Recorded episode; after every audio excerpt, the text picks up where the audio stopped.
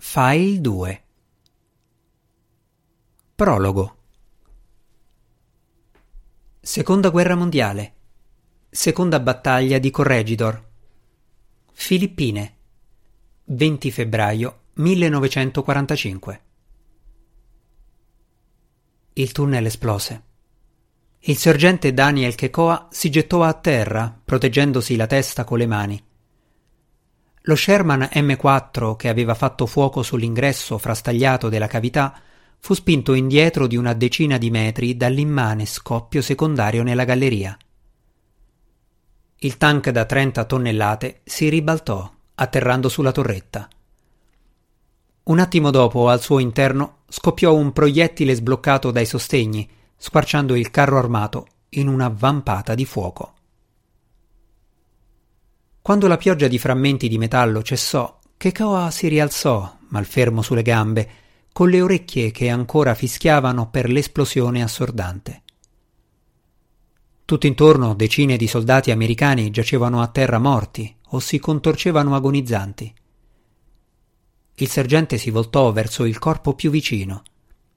Dagli occhi vacui e dalla scheggia che gli spuntava dal petto, capì che ormai era troppo tardi per salvarlo. Kekoa scosse la testa, disgustato. Era stato un tragico errore. Secondo il rapporto dell'Army Intelligence, in quel tunnel erano rintanati soldati nemici pronti a difendere l'isola fortificata di Corregidor. Il sergente aveva fatto intervenire un carro armato per evitare un attacco suicida al grido di Banzai, pratica ormai diffusa tra i giapponesi ma nulla indicava che vicino all'ingresso della galleria fosse collocata una grande quantità di esplosivi. Il capitano John Hayward si era accovacciato vicino a uno dei numerosi crateri provocati dai bombardamenti americani che avevano preceduto lo sbarco. Si teneva ancora le mani sulle orecchie. Kekoa si chinò per aiutarlo a rimettersi in piedi. L'ufficiale un uomo esile, con capelli castani e occhiali dalla montatura circolare, stava tremando. Via libera, capitano. Gliel'avevo detto che sarebbe uscito tutto intero da questa battaglia. Naturalmente Kekoa non era in grado di fare promesse del genere, ma cos'altro avrebbe potuto dire all'ufficiale la cui sicurezza gli era stata affidata dall'esercito? Grazie, sergente, le sono grato. Hayward sgranò gli occhi di fronte al massacro. Cos'è successo? È chiaro che nel tunnel c'era un deposito di munizioni. I suoi ragazzi dell'OSS diceva che dovevano essercene solo molto più avanti nelle gallerie. Non sono i miei ragazzi. Le informazioni venivano da un'altra parte dell'OSS. Non sono una spia, sergente Kekoa. Sono uno scienziato della sezione ricerca e analisi. La cosa non mi sorprende visto come tiene la carabina. Le informazioni per la missione erano state essenziali. Il comandante del battaglione aveva chiesto a Kekoa di fare da babysitter al capitano, eseguirne gli ordini e tenerlo in vita. Tutto il resto era limitato a ciò che era necessario sapere e a quanto pareva, come ultima ruota del carro della ventiquattresima fanteria Hawaiian, al sergente non occorreva sapere nient'altro. Alla sua unità Hayward aveva detto solo che il suo compito era entrare nella fortezza sotterranea prima che i giapponesi potessero distruggerla. Con i suoi obici, l'isola a forma di girino stava a guardia dell'ingresso della baia di Manila dove si trovava uno dei maggiori porti del Pacifico. La postazione strategica nota come La Rocca si estendeva per circa 6 chilometri ed era larga uno e mezzo nel punto più ampio. Come territorio associato agli Stati Uniti, le Filippine erano state l'ultimo bastione a cedere al violento assalto giapponese all'inizio della guerra.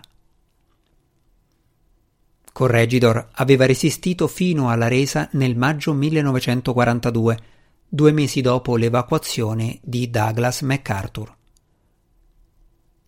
Kekoa era alla testa della sua unità nell'ambito di una operazione per la riconquista di Malinta Hill sulla coda dell'isola. La sua vasta griglia di tunnel era tagliata in due da un corridoio principale largo 8 metri, utilizzato come ospedale e quartier generale di MacArthur. Da lì si dipanavano decine di gallerie secondarie, una rete a prova di bombardamento che ospitava non solo munizioni, cibo e acqua sufficienti a un'estesa guarnigione per sopravvivere a mesi di assedio, ma lasciava anche spazio ai mille posti letto dell'ospedale. Nei tre anni dalla conquista di Corregidor i giapponesi avevano consolidato la posizione, scavando tunnel supplementari per allargare il sistema difensivo rispetto a quello lasciato dagli americani, che prima della resa ne avevano fatto saltare alcuni passaggi. L'obiettivo di Hayward era all'interno di una di quelle gallerie. Kekoa valutò le perdite. Dozzine di uomini, due dei quali erano del suo plotone. Il sergente aveva servito con entrambi nella Guardia Nazionale a Honolulu, prima di unirsi all'esercito dopo l'attacco a Pearl Harbor. Aveva combattuto al loro fianco durante le invasioni della Nuova Guinea e dell'isola filippina di Leyte. Non erano i primi che perdeva e, a giudicare dalla follia della loro missione, non sarebbero stati neppure gli ultimi. L'esplosione aveva sbarrato l'ingresso dovevano trovare un altro modo per entrare. Sotto la direzione di Hayward, Kekoa radunò il suo plotone e si diresse verso il lato sud di Malinta Hill. Le detonazioni dei fucili e gli scoppi di artiglieria risuonavano incessanti per tutta l'isola. Il sergente era avvolto dall'odore di polvere da sparo e carne bruciata. Una volta raggiunta la nuova posizione, Kekoa e Hayward si rifugiarono in una buca per pianificare l'assalto. Quando il sergente chiese ordine al capitano, questi esitò. Che cosa suggerisce? domandò. È mai stato in battaglia, signore? Credo che lei conosca già la risposta. Il mio ufficio è nella nuova sede del Pentagono. È la prima volta che mi trovo fuori dagli Stati Uniti oltre che sotto il fuoco nemico. Che cosa fa a Washington? Il biochimico. Non so neanche cosa voglia dire. So solo che è un suicidio entrare in quei tunnel prima di averli ripuliti. Hayward gli rivolse un mezzo sorriso. Non aveva promesso di farmici arrivare tutto intero. Farò del mio meglio, signore ma i giapponesi che li difendono sono dei pazzi fanatici. Ho sentito da soldati di altri battaglioni che indossano giubbotti esplosivi e si lanciano su di noi come kamikaze.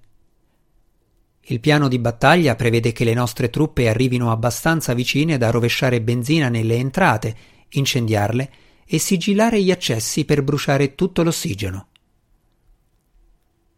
È proprio per questo che non possiamo permetterci di fallire, sottolineò Hayward noi dobbiamo entrare prima. Si guardò intorno, poi abbassò la voce perché gli altri non potessero sentire. Crede che abbia scelto io di essere qui, sergente? Ho una moglie, due bambini e una piccola casa fuori città in Virginia. Insegnavo all'università a Georgetown prima che cominciasse tutto questo. Non sono un soldato. Allora cosa ci fa qui, signore? Il capitano sospirò, rassegnato. Non posso dirle molto, però è giusto che lei sappia cosa c'è in gioco se rischia la vita per me. Lo vede in che direzione va la guerra, no? Come passiamo da un'isola all'altra verso nord? Keiko annuì.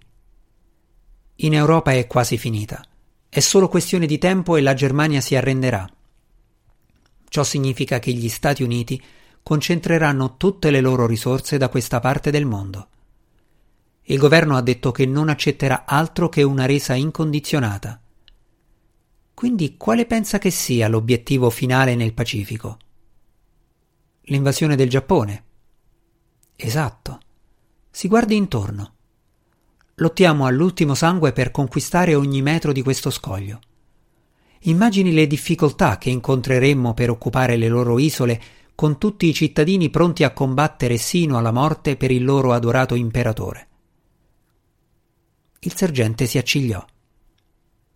Non è che muoia dalla voglia di sbarcare sulle spiagge giapponesi, ma se è necessario per farla finita con questa guerra, sono disposto a farlo. Il mio gruppo di ricerca ritiene che in questi tunnel ci sia qualcosa che renderebbe inconcepibile il costo in vite umane di uno sbarco in Giappone. Kekoa guardò incredulo Hayward e accennò allo scenario di distruzione intorno a loro. Peggio di questo. Il capitano assentì, solenne. Ha sentito le voci. L'esercito sta preparando mezzo milione di Purple Heart in vista dell'invasione del Giappone. Erano le medaglie assegnate a chi veniva ferito in combattimento. Così si dice in giro. È tutto vero. Lo scienziato indicò il complesso dei tunnel. Ma se abbiamo ragione su quanto c'è là sotto, mezzo milione non basterà. Kekoa annui, scuro in volto. Riusciremo ad arrivarci. Di cosa ha bisogno una volta dentro? Grazie, sergente, disse Hayward. Devo trovare un laboratorio in una delle vecchie gallerie dell'US Navy.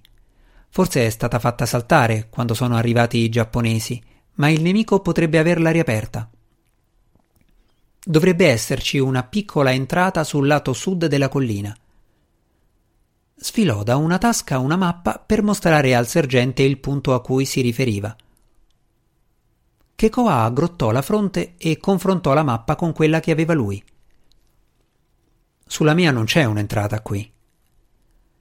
Si fidi, c'è, sempre che i Giappo non l'abbiano sigillata. Il sergente presumeva che il capitano avesse letto il suo dossier e sapesse che sua madre era giapponese, come del resto i genitori di molti uomini nella sua divisione. Ma Hayward non sembrava considerare l'ipotesi che potesse tradirlo, e così guadagnò punti ai suoi occhi. Con cautela, Kekoa condusse i suoi uomini al punto indicato sulla mappa. C'era davvero l'apertura di un tunnel, nascosta dalla sterpaglia che ancora non era stata distrutta dal bombardamento. Se il capitano non li avesse guidati sin lì, non se ne sarebbero mai accorti. Il sergente richiese l'intervento di un altro carro armato e si sorprese dell'immediata risposta affermativa. Era chiaro che Hayward aveva più peso di quanto si potesse immaginare. Un secondo Sherman si fece strada fino all'ingresso della galleria. Stavolta Kekoa ordinò a tutti di mettersi al riparo. Il tank sparò un proiettile ad alto potenziale in direzione del tunnel.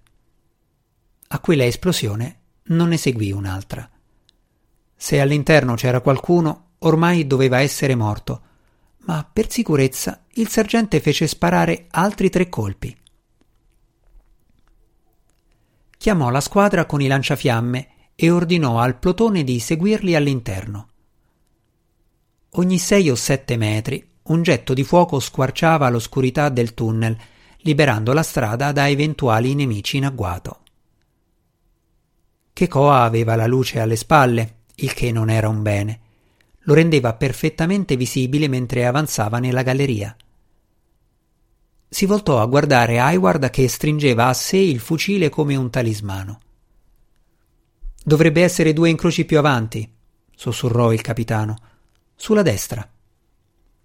Il sergente fece cenno alla squadra di proseguire. Raggiunsero un incrocio e svoltarono. Dopo altri sei metri, dal buio giunsero urla spaventose, subito seguite dal rumore di passi in corsa. Dategli fuoco! gridò Kekoa gettandosi a terra e trascinando Hayward con sé. L'iniettore proiettò getti densi di liquido incendiario nella galleria, una barriera infernale che avrebbe dovuto fermare i giapponesi, ma non fu così. Quattro uomini vi passarono attraverso come se fosse una lieve brezza e mentre bruciavano vivi si lanciarono sul fiammiere e sul suo compagno. Prima che quest'ultimo potesse sparare un colpo, i nemici li trafissero con le loro baionette. Non c'era modo di salvare la squadra lanciafiamme. Aprite il fuoco! gridò Kekoa. L'intera unità rovesciò una tempesta di piombo nel tunnel. Persino Hayward stava sparando. I giapponesi continuavano ad arrivare. Il sergente li vedeva trapassati dai proiettili, eppure ancora in piedi, come se fossero usciti da un fumetto di Superman. Kekoa si inginocchiò e sparò alla testa di un nemico che si stava gettando su di loro. Il suo corpo si abbatté come un sacco, con l'uniforme in fiamme.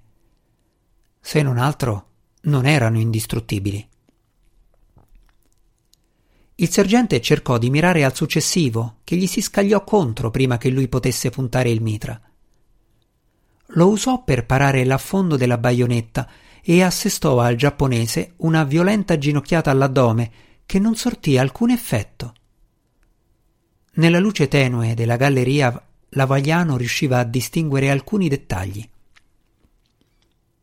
Quei nemici non erano come gli altri militari della marina nipponica, quasi ridotti alla fame, con cui se la vedevano i suoi commilitoni nel resto dell'isola. Il suo avversario aveva muscoli da culturista. Nei suoi occhi brillava una sete di sangue animalesca. Kekoa sentiva la baionetta puntata contro la sua gola. Non riusciva a respingere il giapponese, malgrado le ferite terribili che questi aveva già subito. Poi uno sparo risuonò alla sua destra e il sergente vide la testa del nemico scattare di lato. Hayward brandiva ancora la carabina mentre il soldato cadeva. Il sergente non ebbe nemmeno il tempo di ringraziare. L'ultimo giapponese si avventò sul capitano e lo colpì con un macete.